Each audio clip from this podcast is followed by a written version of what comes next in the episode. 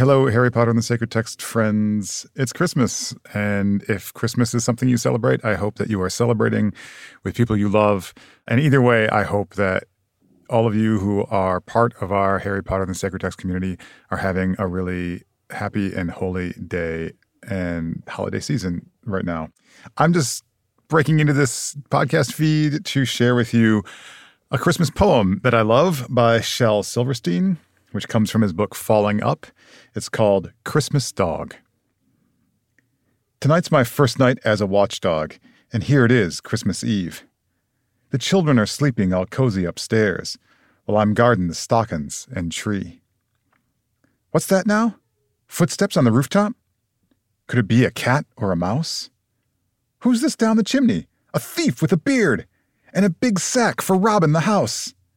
I'm barking, I'm growling, I'm biting his butt. He howls and jumps back in his sleigh. I scare his strange horses. They leap in the air. I frighten the whole bunch away. Now the house is all peaceful and quiet again. The stockings are safe as can be.